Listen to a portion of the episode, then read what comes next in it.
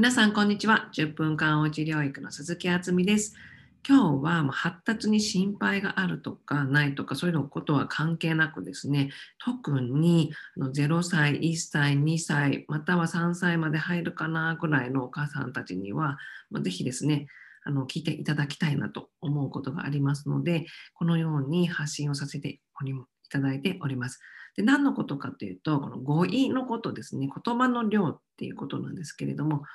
語彙、言葉、語彙だから言葉ですね。言葉の量について今日はお話をしていこうかなと思っております。はい。でまずですね、こちらの YouTube のチャンネルの方をお話しさせていただきますね。であなたもおうち療育のメンバーになりませんか？っていうことで、私は情報発信をさせていただいております。もしですね、おうち療育と言いまして、効果的な療育をあなたの育児にちょっと入れるだけのですね、方法を知りたければ、チャンネル登録の方をよろしくお願いします。下にですね、チャンネル登録のボタンがありますよね。そちらの方をクリックをお願いいたします。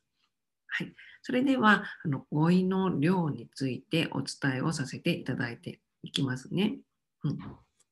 まずですね、なんでこんなことを私が言うのかっていうことですよね。もう別に国語の専門家でもないし、幼児教育の専門家でもないし、ましてやですね、日本語の専門家でもないのに、なんでこんなことを私が言っているかっていうと、あの日々ですね、あの教育現場とか、あとはあのママさんたちと個人のレッスンとかさせていただいたりとか、あとはその他ですね、あのまあ、街中で会いますよね、子どもたちにね。はい、そういうことを、まあ、総合してです、全部総合してなので、あのだから学校教育がうんぬんとか、幼児教育がうんぬんとか、そういうわけじゃなくても、全員そうだと思うんですね。そこをちょっと踏まえていただいてですね、聞いていただきたいんですけれども、もうまさにですね、子どもたちの語彙が危険っていうことです。語彙が危険というよりは、語彙の量ですね。語彙の量がもう少なすぎるんじゃないかなってことを、ものすごく感じることがここ最近あったので、このようにですね、動画にしてあなたにお届けしたいなと思っているんですけれども、うん、なんて言うんですかね。ある程度ですね、自然に学び取れる力があるお子さんは自然に学び取ってくるし、あと力があってもですね、学び方がわからないお子さんはあの学び取れないんですけれども、その学び取れる力と学び取れる方法です学び取る方法、この2つが分かっている、また定着しているお子さんはですね、どんどん語彙が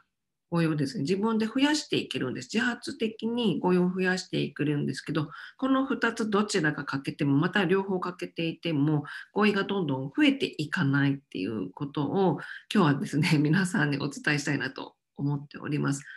定型発達のお子さんの場合は、あの自分で学び取る力が十分に備わってるんですけれども発達に心配のあるお子さんはこの自分で学び取る力っていうのがもともと弱いっていうところ特性もあるしさらにですね語学習もしてしまうのでこの両者がですね、まあ、足を引っ張ってというんですかね、お子さんの成長の足を引っ張ってしまって、それでうまくですね、語彙を学び取る力を獲得できないっていうんですかね、獲得獲得しづらいっていうんですか、できないわけじゃないですよ。獲得しづらいっていう可能性があるので、私たちが教える必要があるんですね。うん、で定型発達のお子さんの中にも学び取る力はあっても例えばの言葉のとのところが不得意だったりとかあと先ほども言ったように学び取ったと学べる環境があったとしてもの自分で学び方を知らないと学び取ることが難しいんですよね。だからこそ私たち大人はですね、まあ、お子さんの発達に心配があるとかないとかそんなの関係なくですね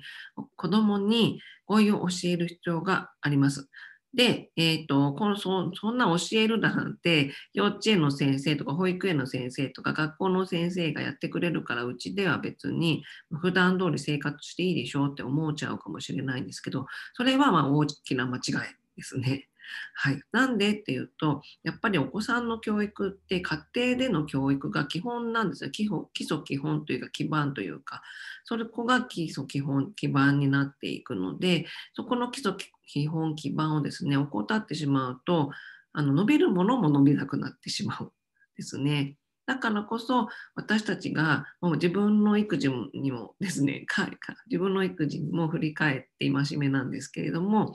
あのですねぜひですねこの合意を増やす努力っていうのをママさんたちパパさんたちまたおじいちゃんおばあちゃんですかねしてほしいなと思っているんですね。これは本当切実です。かなり切実です。うん、でなんで切実かと言いますとお子さんの語彙が少ないと年齢相応ではないということですね。年齢相応よりま少なかったり少なすぎたりしてしまうと、今度ですね、あのまあ、0歳、1歳、2歳のお子さんだと、あんまり集団の経験がないかもしれないんですけれども、幼稚園とか保育園とか入った時に先生が全員に投げかけをしますよね。どうしても日本の保育や教育ってあの全体っていうのは集団保育、集団教育なので、この集団に先生が投げかけるっていう場面がたくさんあると思うんですよ。その時にしっかり耳で言葉をキャッチして、それを理解して、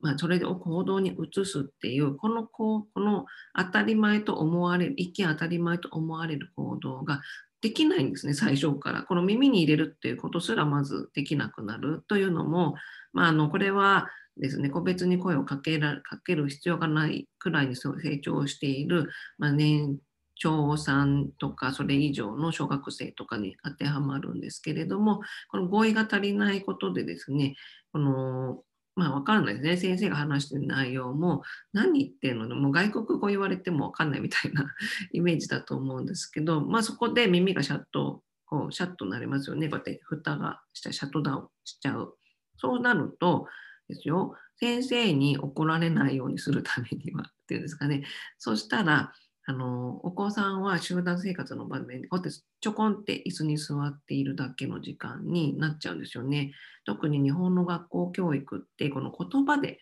話すこと先生多いですよね。うん、そうなるとこの勉強の量が減っちゃう自然に減っちゃうのはもう当たり前のことなんですよ。だからこそですね、あの言語っていうのね、語彙ですね、語彙をぜひですね、増やしてほしいんです。で、えーと、増やせるって言ってもですね、年齢がちゃんとあります。うん、私たちが自然にですね、子供が自然に学んで、どんどん吸収していく時期に、私たちが積極的に教えるとことで、お子さんの学びが本当にスイスイ進むんですけど、例えばもうし、まあ5、5歳以上、6歳以上というんですかね、その年中年長以上ですよね、小学生、中学生とかも含めて。ってなると、一回ですね、頭で考えて、それで覚えるみたいな作業になってくるので、時間がすごくかかるんですよね。うん、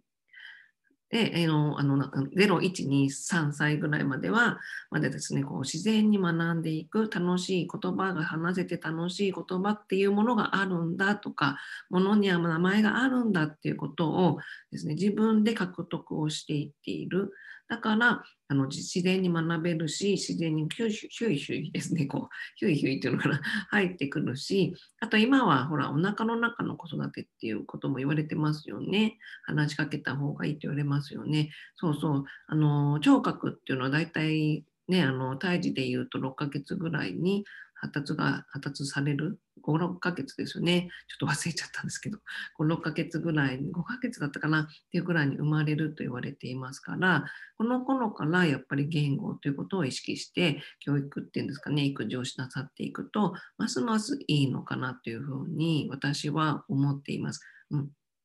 であの皆さんもちょっと経験があるかもしれないんですけど自分が我が子を産んだ時になんでこんな言葉知ってるのみたいな